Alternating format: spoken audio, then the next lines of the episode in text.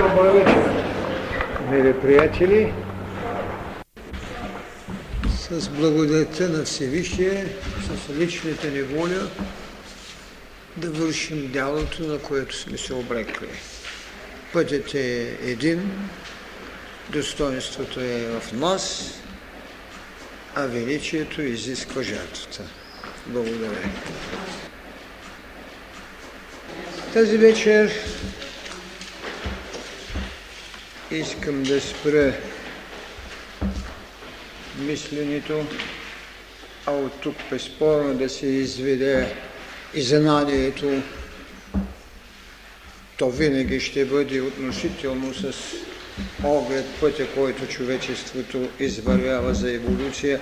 Знанието за Бога и боготворчеството. Затова темата има различни нюанси, но по-важното в нея е как мъдростта гледа на Бога и на боготворчеството, защото за Бог говорихме в човек и Бог, говорихме в принципите на сътворението, говорихме за елементите в битието, където по-малко или много се разгърнаха известни познания върху строителството или домостроителството, както се изразява теологията. Безспорно в това уясняване на развитието на човекът като дете на Бога са казани много неща за неговия баща. Даже аз мислих да започна с един парадокс, който ми се роди, че бащата, т.е. Бог, бащата е който изяжда своите деца, но за радост в така наречената индийска митология, за мен знаете, че няма митологии, има еволиращи съзнания, които освояват божеството, със своята възможност да го приложат като живот и да му изградят съответният алтар за моление. Там намирам нещо много странно, когато става въпрос за смените, т.е. за мамвантарите и пралайте. Намирам нещо много странно, което облегчава отговорността ми, че не говоря нещо, което може да смути, че този баща изяжда чедата си. Там говорят именно за горещото дихание, което е бащата, който изяжда потомството си на много, както е казано там, странните елементи, разнородието и оставя единосъщието или единородието. Това е една много странна теза. А хладнието, хладното дихание, горещото дихание, което е бащата, извършва това. А хладното дихание, което е майката, тя ражда, тя формира и отново ги приема в своето лоно, за да стане нова, начинаеща ламбантара. Това много хубаво е дадено в един тяхен образ, но преди това искам да кажа, че идеята за бащата Бог, който изяжда чедата си, стои в гръцката митология в лицето на Кронос, Хронос, който еде чедата си и безспорно след това е свален от своя син. Чрез кого? Чрез майката пак чрез Гея, която дава вместо Зевс му, дава на Кронос камък.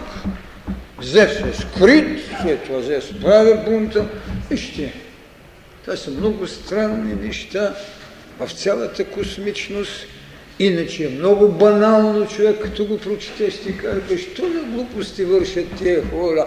Как може бащата да си изяжда чедата, па след това майката да го скри, този това студено дихание? Как може от многообразието, целостта, да се изеде и да се роди след това пък единообразие, единството да се създаде. Може ли едно божество да прегълни всичко и след това да направи еднообразие? Вижте какви чудеси се измисляли. А ще ви кажа, че това е една много интересна енигма в така наречения създаден от тях първи човек Пуруша. Пуруша.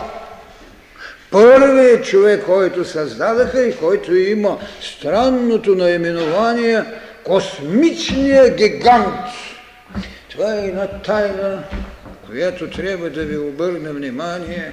Е, тай Божие, всеки да изживее, но за сега едва ли единици или единица е живяла в цялото човечество това космично, гигантско пороша. Да се видите космична цялост. Много верно е казано. Иначе изглежда хипербола, изглежда нелепост, космическия гигант, който какво обаче има? Който като първо сътворено тяло, като първи човек, в него има всичко, каквото има от Вселената. Има вибрацията на кристала, има растението, има животното. Е, спомните ли си нахалството ми, когато говори, че какво? Адам е мировата планетна плът. Адам е планетна плът. Ама в какво имаше? Кога го извика отца на живот? И с какво? С сътрудничество. Кога го извика на живот? След като беше казал да има вода, да има небе, да има звезди, да има твърд, да има растения, да има животни, да има живи души. Тази плът, за която съм си позволил да ви кажа, че човекът е изработен от ръцете на отца си, тази плът с животното, с кристала, с растението е в поруша в Адама. В Адама. Това искам да разберете. А па си според атеисти, па нека си според рационалисти, па нека си според фетишисти. Има ли Бог? Няма ли Бог? Нека си според. Къде е тайната този баща или това огнено дихание да изяжда своите чада? И в това. И изяждайки какво станало? Ами става така, че от елементите на разностранието, на разнородието, той остава едностранен, еднороден. Кой беше еднороден? Исуса. Пратих своя еднороден син да ви изкупи, да ви даде живот единородния. Значи всичко, каквото е погълнал този баща, прави един. И тогава в скутите на една майка се ражда този един. Това е страшното, това е великото, което искам да разберете. Така че всяка частица в тази плът, човешка в това тяло, прави нещо много велико пренася се в жертва на другия. Растението у нас е в жертва на животното у нас. Животното у нас е жертва на човека. Човека е жертва на Божеството. Божеството е храм на всемирност. Вижте какви неща могат да се правят. И тогава ще разберете защо във всяка религия има жертва принос. Всяко тяло има жертвопринос. Вие не можете да се откажете от това, защото го вършите всяка минута, всеки ден, всяко денонощие. Не може. И тогава, когато човек го виждате велик в жертвата, трябва да разберете, че тя идва от това, че неговият огнен баща се изяжда от чадата. Т.е. поглъща всичко поглъща ли вибрациите, поглъща ли растението, приглъща ли животното, поглъща ли, когато ще стане Бог, ще поглъзне и човека. Е тогава не ли съм бил прав, когато казах, че човека е един Бог в развитие? Така е. А па нека си спорят уния, дето само с ума си мислят, а нямат прозрение. Вижте, идеята да се живее с Бога не е проблем на мисленето.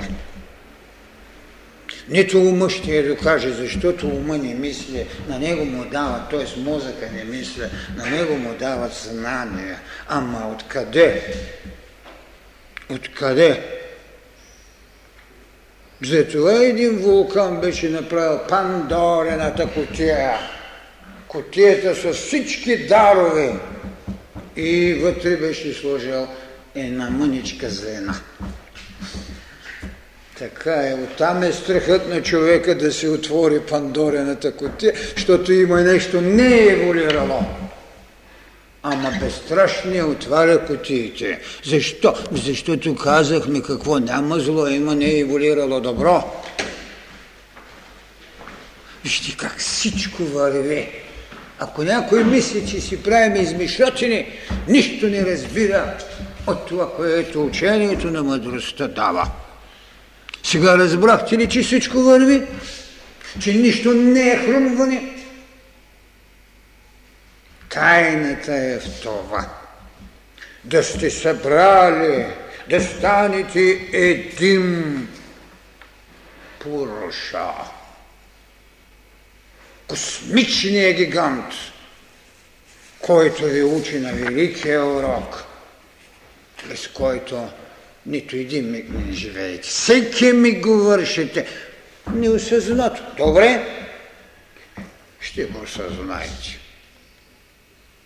Когато е осъзнато, тогава вие вършите това, което Господ каза, Адаме, иди там да работиш, да се култивираш. Защо? Ако в философията, ако в религията, ако в културата на Индия има поруша, в учението на нашето християнство, на нашето предишно юдейство, имате един Адам, в една гръцка митология имате един Зевс, в един скандинавска митология имате един емир. В една митология на китайците имате един пангу. Бог сътворител. Вижте колко странно е след това да извлечете от себе си а какво значи, че сте единство с Бога? Който толкова дързостно Христос ви каза, аз и Той сме единство. Какво е имаше в Него? Всичко. Какво е имаме в Поруша? Всичко. Е, защо трябва да го лиша от правото да стане Бог, а? За да бъде верно поклонен? А, това значи да се лиша от истината? Или от прозрението, или от знанието? И тогава защо се отивали на кладици? Защо Христос прие кръста? Точно защо, защото знаеш и тези неща и трябва да ги даде в един израз, в едно поведение и в един принос на жертвата. Това бяха голямите неща. И тогава ще разбереме защо всичко излиза от нас защо можем и да сътворяваме? Защо може със слово да се сътвори? Как рече Бог? Фият лукс да бъде светлина, да бъде ден, да бъде нощ, да има животни. Това е. Има ли го при вулкан? Богът на огъня в гръцката митология. Работете мехове. Не е имало автомати като сега, нито работи, които да отиват да му задвижат меховите. Слово е имало. Слово. Слово изречено, което задвижда всичко. И тогава в ерархия на възприемането ние ще разбереме различните формули, с които човекът е работил за сътворението на света. Ерархията ще го възприеме с различни нюанси. Ще ви каже някой, ами така, човек се създаде богове според своето си. Ще имате фетишът, ще имате тотемът, ще имате антропологическата митология, ще имате свещения брак между небе и земя или между слънце и луна в различните религии. Ще имате Бог-творец, обаче демиург.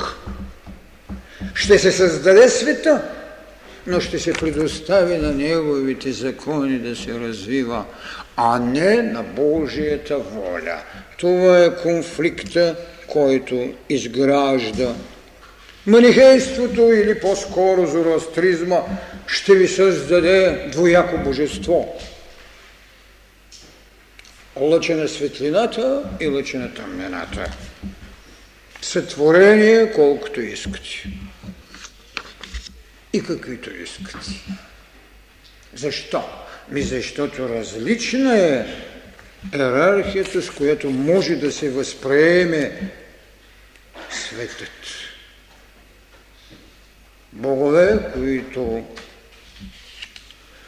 могат да изчезнат след това.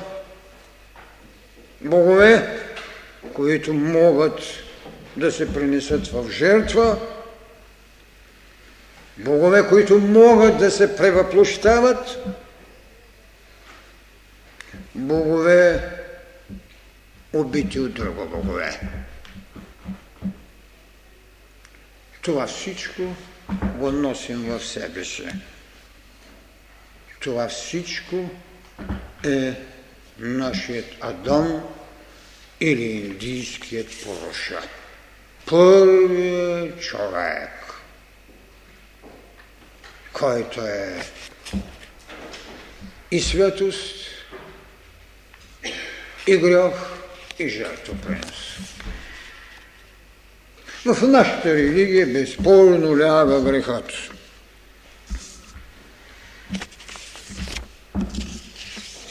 Като грехопадение. Знаете, че го отричам, защото по същина не е така. В китайската религия също ще имате едно божество, което ще бъде наречено небе. То е същност и ето защо китайският будизъм влезе в конфликт, особено в 17, 18, 19 век, влезе в конфликт с католическите мисионери, защото за нас върховното божество за християнина е Бог. Не неопределеното небе, което е и присъщо на нашата религия праволгарска. Търси се в дискусията между китайският Тиан, термина за тяхното небе, и християнският Бог, търси се някакво прочистване И какво мислите? Може да се достигне достига се до едни много характерни особености, но преди това тяхният голям учен Ван казва така. Този, който забравя небето е глупак, но този, който прави от него господар е варварен. Така, китайският будизъм с католическата, бих казал, подква се стигна до убеждението и родиха едно ново понятие, което наричат Господар на небето. Господар на небето.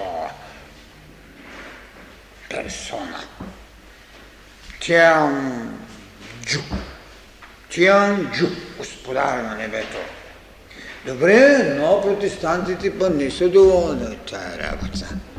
Те стигат до друго споразумение с тях и раждат владетел на висините, което фактически е доста досмислено и неперсонално. Ето така почват да си ядат божествата. Хайде, върнете се в себе си, колко много желания във вашето съзнание са изяждани, колко много недостойни мисли са погребани, за да се стигне до една свещена чистота, за да се стигне до едно велико онтологично, само себе си представляващо божество – като съвършен израз, като съществование. Така. Различните мислители са характеризирали проявата на освоено божество, космичното божество. Това е че светът като един факт е следствие на това, което е задвижило изначало светът. Така ще се брани Аристотел, Лайпниц, Гунт.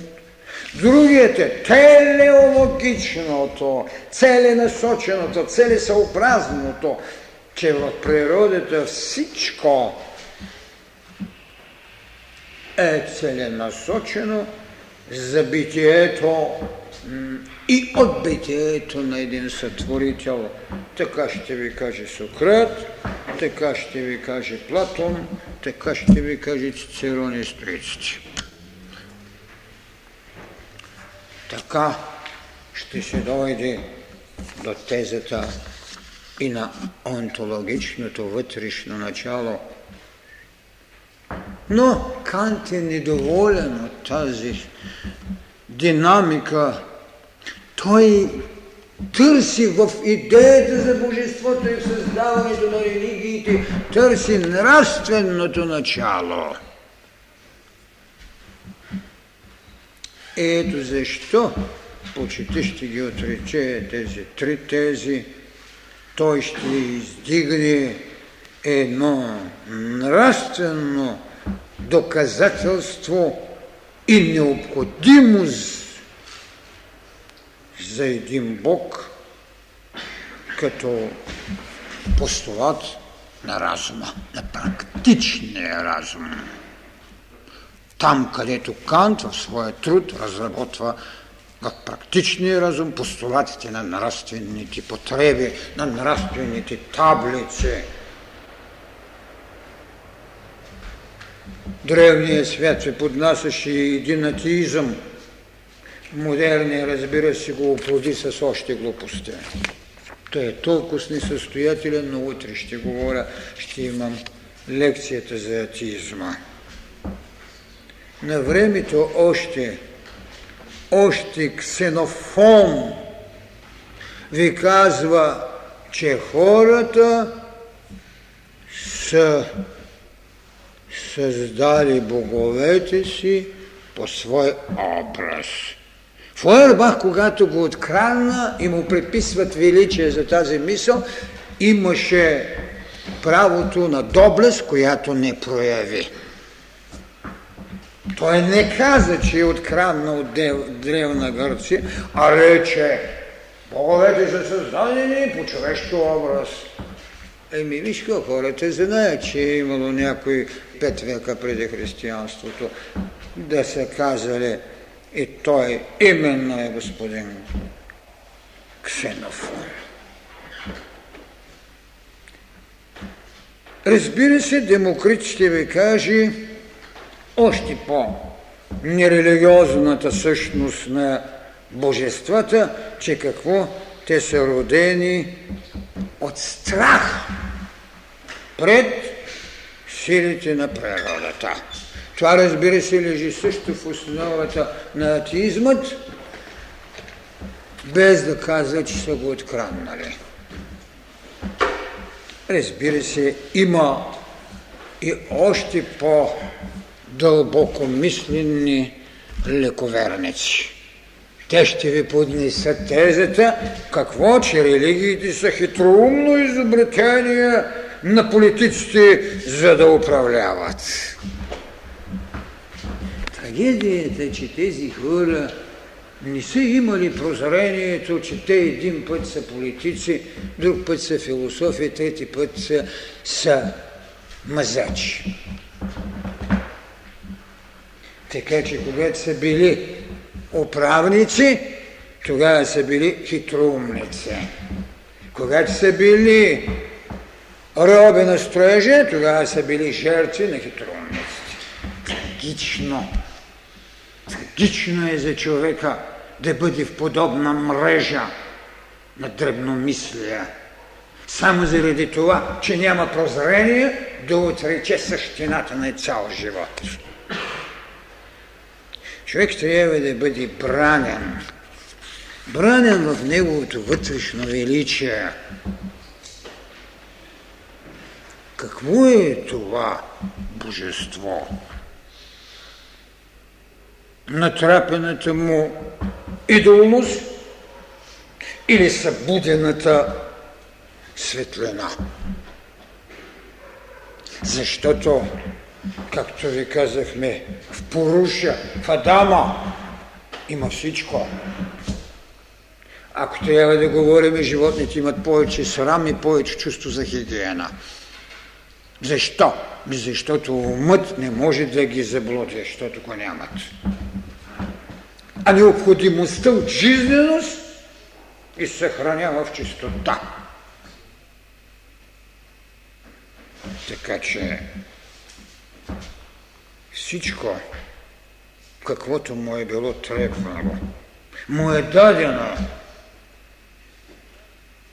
И от тук се казва, че в една мамвантара или в един цикъл на нашето развиждане, планетността в тяхните седем кръга, както и да е, това е другата теза, ние се осъществяваме в грижа и сме съпроводени от загриженост от това, което наричаме животинско царство, растително царство, каменно царство, елементи и прочие, прочие, прочие.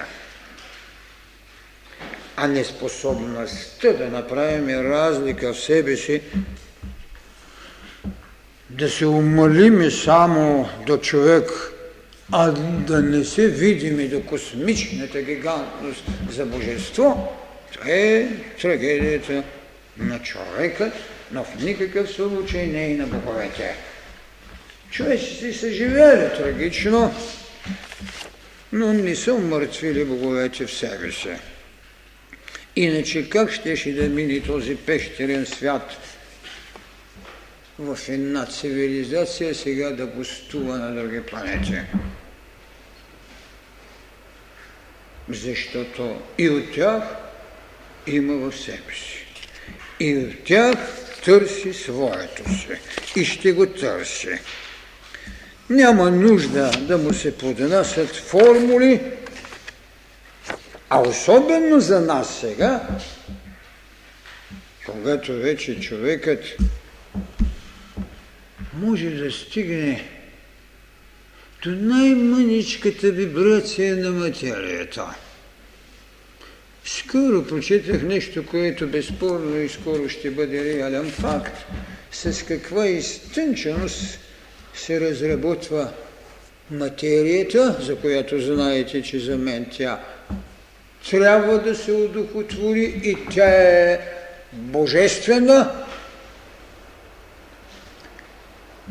На нас ни дадаха идея, че тя е енергия. Безспорно, тя е и светлина. Аз много често, когато видя някаква светулка, която си намазала гърба с фосфор, ама как си го е намазала, няма ръчички, но свети. Свети. Ей така ние трябва да намажем нещо в себе си, за да познаем, че има една такава светлина. Така че, дали някой ще ни каже, че великото свръх природното явление е идентизъм, или цялата природа няма един единичен Бог, на тя цялата е един Бог, това е един пантизъм, или някой най-вече модерни 18 век на рационалните френски мислители ще дадат какво е хубаво има един Бог, каза на света, раждай се и след това го предоставя на законите, ще ви родят един дизъм, първо причината е Бог, но развитието е наше. Това е естествената религия. Светът ще ви поднесе един дуализъм. Източните богове ще ви не кичат с гирляндите на десятки богове. И в същото време такива тайни са оставили. Ама защо ми са били толкова много гирлянди?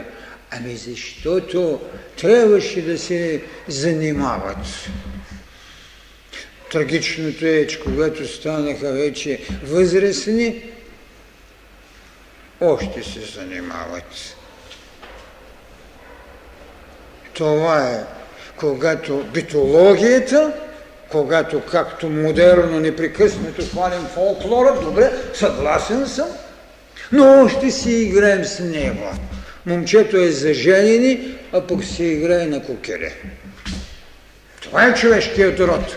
Не можаха повече да се освободят, за да махнат гирляндите, индийската философия и култура и да се градят в този велик Пороша, в този голям Брахман, в този велик Христос,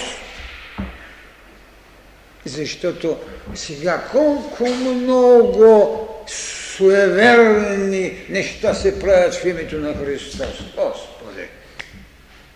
Та даже тези, които правят магия с дявола, го правят за това, че в една философия, в една религия на идеизма има Бог и има и дявол. Използват дявола от религията. Ми махнете го, бе.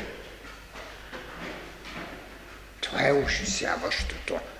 Гирляндата, суеверието, била е нужна. Била е нужна, за да може хората от Атлантите да стъпят на земята. Трябваше от астралното им съзнание да направят физическо съзнание. И ми мина време, хиляди години върват. Така, един Яхве ще стане, както и преди ви казах, расов Бог. Бог на една раса, който ще го обвържат с идеята за държава. Това, което десетки пъти съм ви казвал.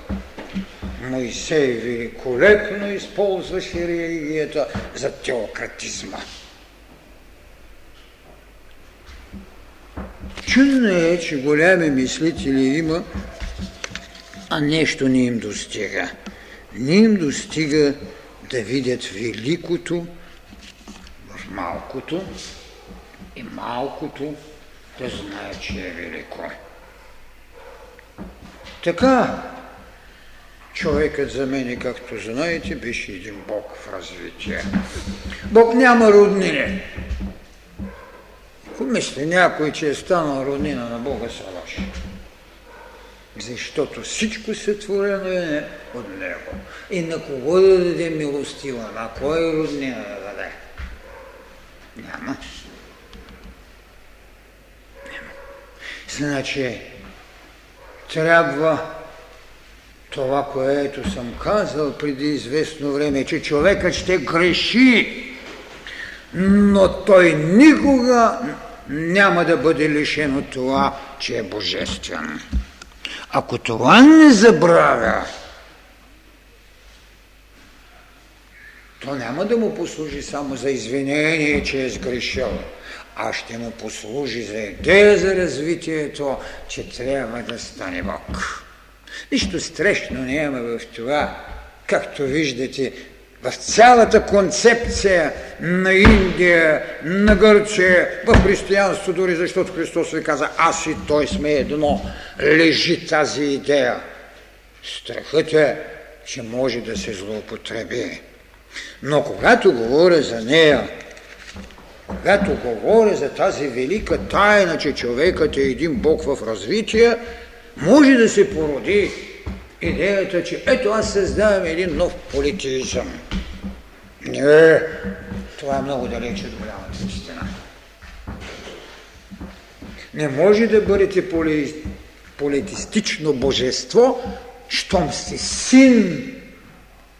А когато станете синовност, т.е. това, което Христос можеше да каже, той ви казва, че сте едно. Вие не сте друго божество. Вие сте Бог в Него, заради самия себе си. Така че не създавам предпоставки за политизъм. Просто казвам една голяма истина. Защо?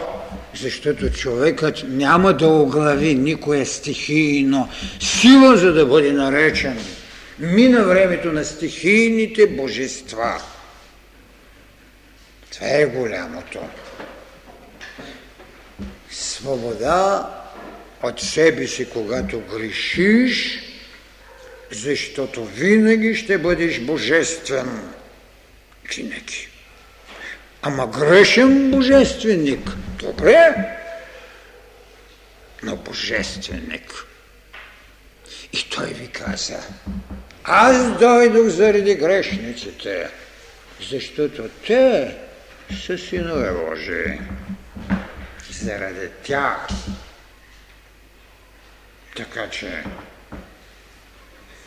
идеята, че човекът е един Бог в развитие, е градация и свобода от политизъм, а е едно съзнание в целостта на Бога, което ако се съблазани да бъде божество, преди да е синовност, ще е извършил грешка. Но тя ще му послужи за урок. Направи ли е тази грешка? Направи я Адам. Как? Като яде плода, който му даде знание за добро и зло и беше нарекан, че стане като нас богове. Отиде да работи, за да се утвърди в своето единство. Така трябва да се разбират тези неща, така че няма митологичност в абсолютното непознание. То е потребно като формула за освояване. Непознанието е формула за развитието. Когато сме в съзнание да го приемем, няма непознаваемост. Отделен е въпросът в една друга мамантара дали ще има други култури. Да, това е отделен въпрос. Сега, когато ние на тази планета и с този цикъл ще трябва да се развиваме, това е. Ама нашата религия предоставя будността на Твореца. Кое го кара? Какво е подбудата да прави това? Християнство ще ви отговори, че това е благостта. Вижте, това са наши предписания. Какво значи за Бога благост? А вижте за човека за начин.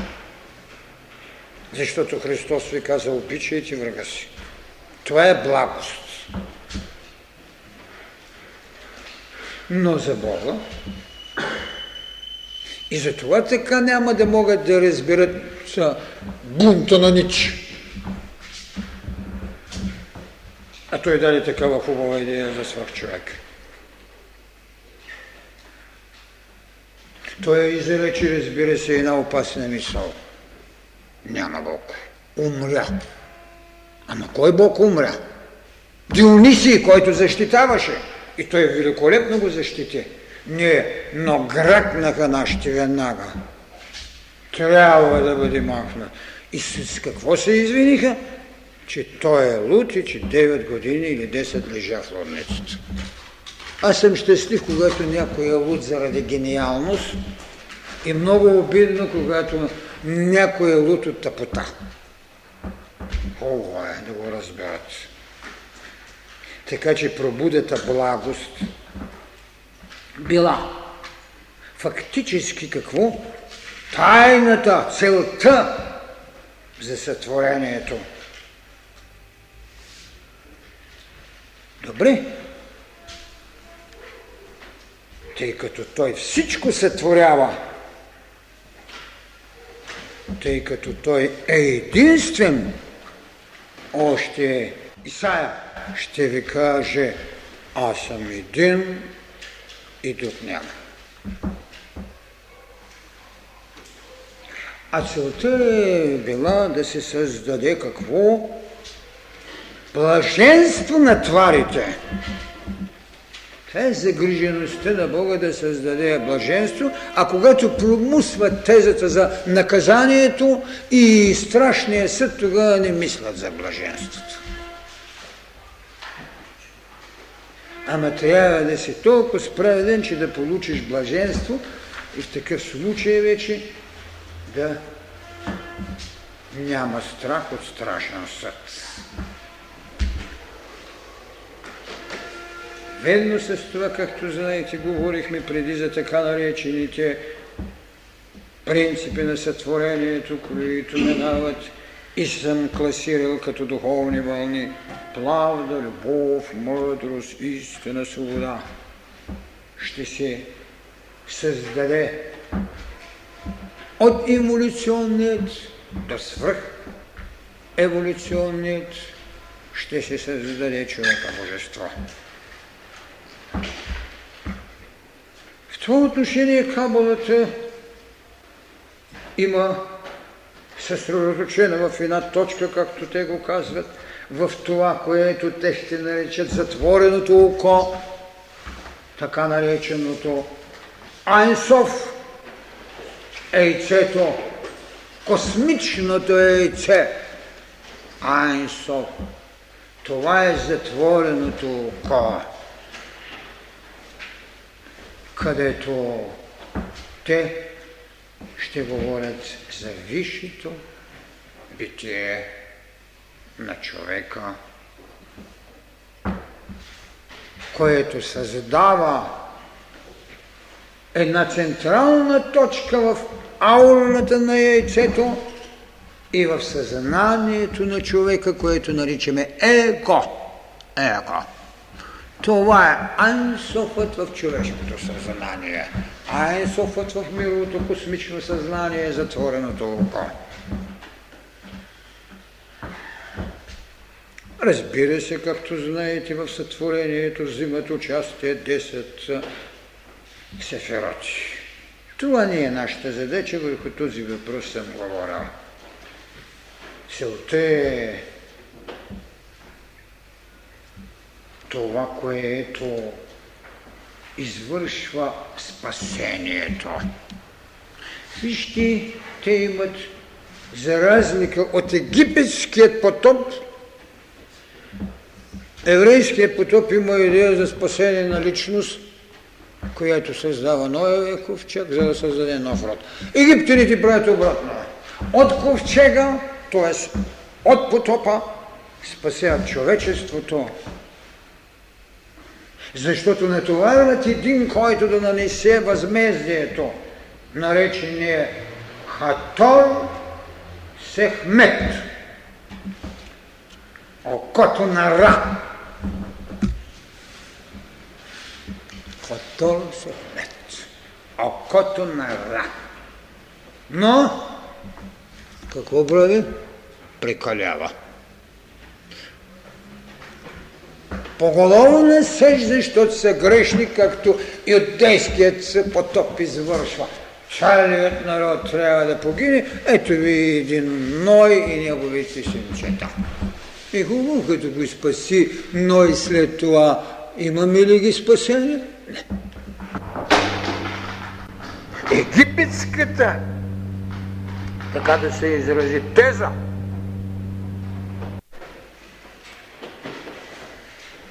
Това е да се спасят хората, като се спре ръката на възмездника. Това са страшни тези. Вижте. Там ръката на Саваота отмъщава и си извършва потоп. Тук ръката на възмездника е спряна. И какво? За да го елиминират. Това е един много интересен епизод в тяхната митология. Цялата земя я покриват с някаква чаровена течност, създават чувството на несигурност и възправени спират действието на окото на Ра. Ето ви тези а всичкото това са какво? Души сътворени и родени от Отца. Не е важно, че са били митологични. Има ли някакво значение? Има значение за съзнания, които не могат да се понасят. Но сътворението е на един, който е двоичен, който е троичен. И във всички религии стои. Няма религия, която да няма троица. Разбира се, в различна степен с различни формули. Така, кабалата ще ви роди четири адамовци. А от тук сега изведете защо трябва да се прави. Единият Адам, това е Божественият. Разбира се, няма нищо общо с тезата на господин Мун, който се писа сега третия Адам. Това нещо не разбира. Трагичен случай. Божественият, който е безименен и безграничен. Това, което говорим и за нашия Бог. За абсолюта. Другият, вторият, това е този, който обитава един архангелски свят, наречен Бриах. Говоря за тяхната формула. Третият, това е коренната им раса, която се води от един андроген. Вие знаете, че Адам беше андроген. По-късно до него се изведе Ева. Цялата трета коренна раса и представителите до известна степен първите стъпала на четвъртата коренна раса бяха андрогени. И тогава какво? Тази иерархия създава образованието образованието. Ами те толкова си е ясно. Като му извадиха Ева, научиха ли си на нещо? Да. На какво? Да ядат един принцип добро и зло и да ходят на земята да работят. Затова е стъпалото на образованието, наречено ецира. И разбира се, че четвъртата степен това е нашия човек, сътворение човек, това е Адам, за когото аз винаги говоря, че най-съвършеното сътворение на отца с най-много обич. Унези знаеха, защото бяха в другите полета. Човек е тук е и знае какво има.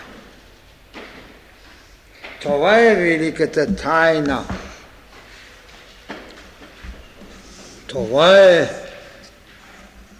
да сте минали през Великата Троица, да сте усвоили и приложили правдата, която, както ви казах, трябваше да събуди социалната отговорност. Това е след това да дадете път на любовта, която ви разкрива жилище и живот на Царство Небесно. Айде от земята към небето отново.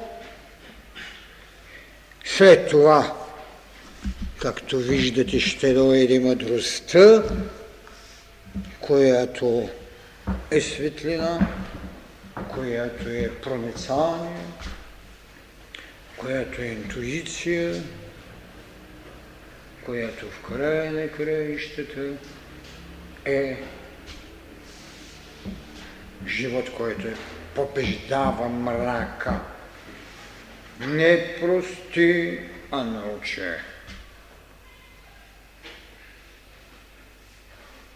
И така, този Адам, който иска вече знание, Асиях.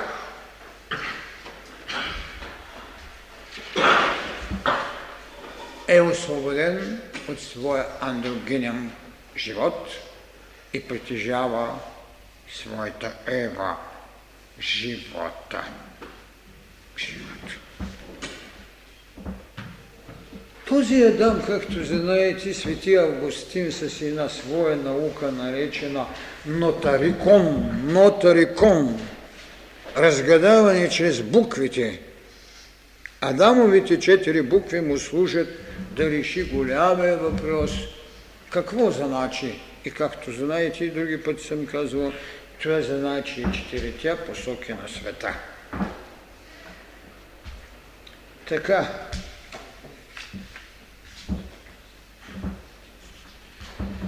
светът не го позна и не го прие. Защо? Защо светът не го позна и не го прие? Този, който носеше най-хубавото, носеше им Царство Небесно, даваше им и любовта. Защо? Защото идеята за едно предвечно същество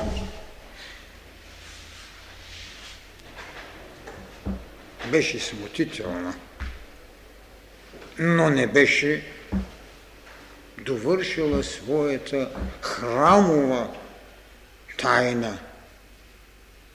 Не беше се разкъсала завесата от знанието. Това беше смутът. И ето защо, когато ще се произнесе Иехова, което ще значи, който е аз съм вечното същество, но понеже не можеше да се приеме като свръхмислени, е абсолют. Господ им рече на Моисея, кажи им, че аз съм онзи, който съм, но кажи им, че аз съм Господ на отците ими, на Авраама, на Исака, на Якова. От тук още виждате как е навързана веригата на кръвната и родова религия. Това божество, това божество беше им дало дух, беше им дал обещане за вечност и тогава Христос чрез любовта за Царството Небесно им откриха, че Бог е все благ, всеведущ, всеправеден, всемогъщ, всепремадър. И тогава с основание мога да се питам, защо един апостол Павел ще ви вмъкне тезата, какво общо има между Христа и Велиар, другия знак на сатаната, което значи и недостойният. Рече го, но не го отрече. Не можаха да стигнат до тезата за свобода от злото.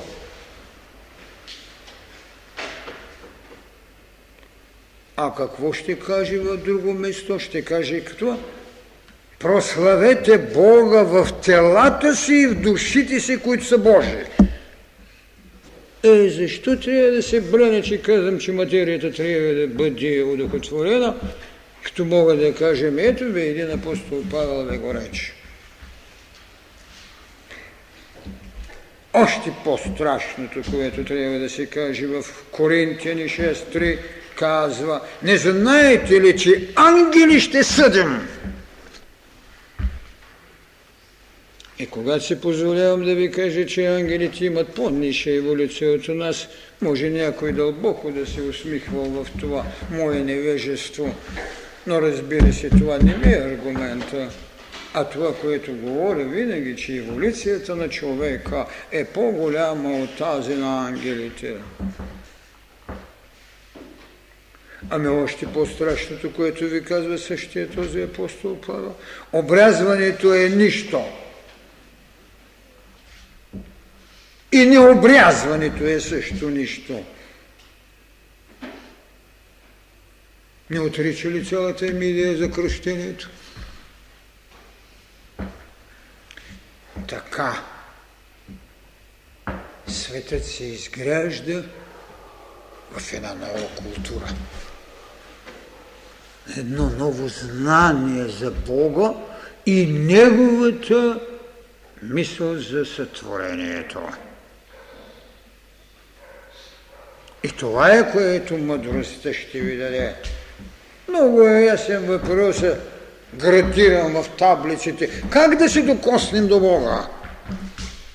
Еми, чрез целомъдрие, братолюбие, смирение, богоизбранничество, боголюбие.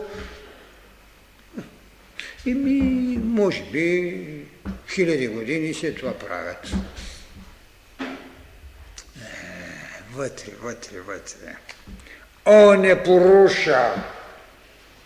който трябва да каже на своите растения, я изкласете, трябва да каже на своите животинчета, я работете, който трябва да каже на своя дух, изяжки. Затова огненият баща, огненото дихание изяждаше своите чада. Затова царят Поруша беше жертво принос ние сме вечният жертвопринос. И тогава какво ще загубим своята мирова майка? Защо? Ми защото ние сме, които ще раждаме. Нейната чистота, която е предшествувала битието ни, е направила пътека достойно и ние сме длъжни да направим своя акт на признание. Значи ще изчезват много. За да остане единият, потребата от сътрудничество е необходимо, за да се стигне до единството. Тогава ще повторя старата си мисъл. Най-съвършенната религия е монотизма. то впрочем, когато ще бъде най-съвършена, няма да има и монотеизъм дори.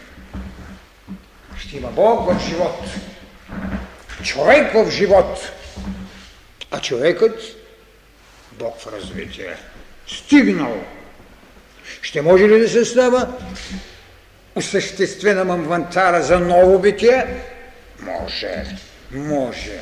Защото той не може без нас. Защото той сме ние. Ние сме той. Това трябва да се разбере. Затова прославете Бога в телата си и в душите си, които са Божии.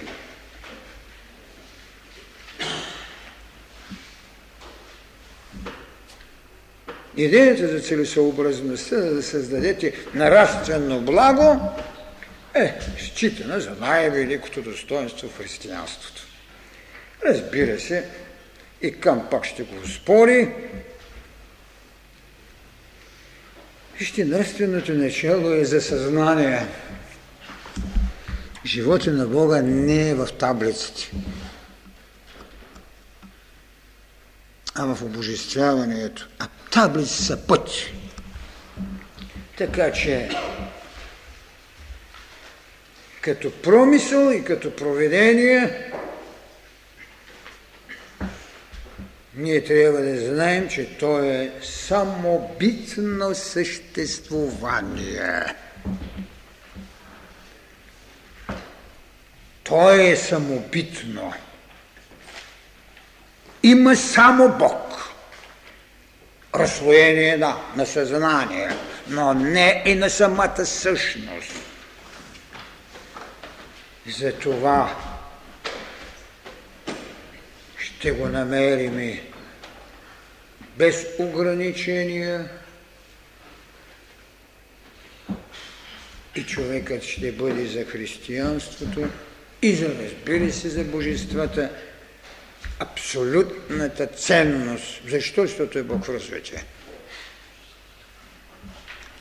А това дали ще бъде теза на идеалистическото схващане, дали ще бъде на антропологическото, това не ме интересува. Това е работа на заниманието, не и на творчеството.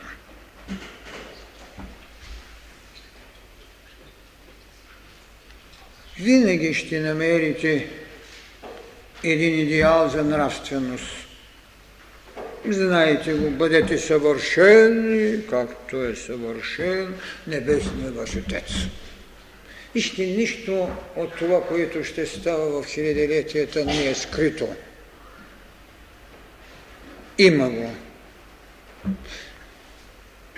Той рече, тези, които имат уши, трябва да чуят, тези, които имат очи, да видят. Значи има го. самобитността му се крие в един израз много странен в Исаия 43.10, така е казал. Преди мен нямаше друг Бог. И подир мене нещо няма. Нищо няма. Това е. колко е ясен и категоричен. Но тогава ще кажем и къде отиде тайната на нашата троица. Отиде в това, което не даваха различните духовни вълни, за да можем в сътрудничество, в цялост, да се разграничим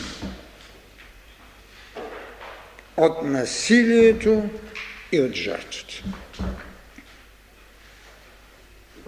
Така ние ще можем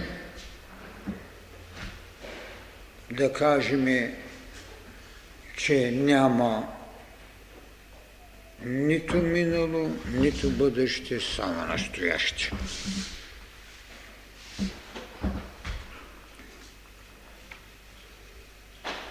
То е неизменно а преценката му е на духът.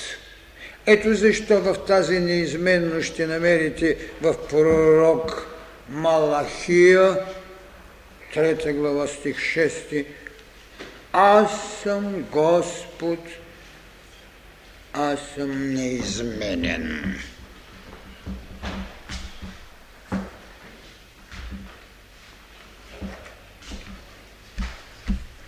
А Христос ще ви рече, никой не познава Сина, освен Отец, неизменен, освен Отец, и нито Отца познава някой, освен Синът.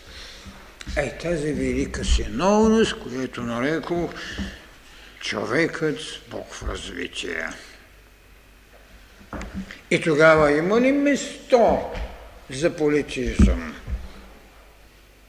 Няма. Никой не познава свена от свен отца. И нито отца познава някой, освен синът. Чудесно. Вижте какво е тайната. Това е единство ще го намерим в силата на волята. Отче наш да бъде Твоята воля, Твоята, а не моята. Има ли друг Бог? Няма. Ама може ли да стане това единство? Може. Трябва да се живее в Гециманият. Един час, добре, един час. Който иска да отиде там и да поживее един час. Така. Разбира се, още много неща може да се каже върху зримите и незрими троици. Както казах, няма религиозно битие, било митологично или друго, да няма троиците. Само, че в различни нюанси. Така е. Всички имат дори един зороастризъм, който е категорично дуалистичен, Аримон, както знаете. Там в знак на това да се помогне на Вселената и в нейното развитие се е явява едно понятие наречено армаити. Армаити. Мъдрост. Мъдрост. После става богиня на мъдростта. Мъдрост. Армаити. Е това е. И там стана троица. А там, както знаете, съм говорил в идеята на Ариман е сложено определено време и един чист монотизъм след това. Но ето без мъдрост не може. Армаите. Така че, когато говори за мъдростта, че е нашето битие, трагичното е, че не щат да разберат някои неща, които религиите като истини налагат. Първо, едно вечно и безкрайно непознато истинско съществуване и същество. Второ, че то произлиза като проява, когато дава едно единство, което след това е двойнственост, което след това е троичност. И трето, това е проявата на Троицата – която е една велика духовна сила, която създава ред в мировия път на човечеството и земята и света. Четвърто, че човекът е едно отражение на проявения Бог. Аз никога не бих се съгласил за отражение и знаете, че казвам, че той е развива се Бог. И пето, това е човешкото развитие, става по пътя на превъплощенията. Не може да има смут от това, че някой не ще да го приеме, но ще кажа с думите на Сенека, този, който не иска да върви съдбата, тя го влачи. Не позволявайте да ме влачи. Благодаря ви, много неща има още, но това е.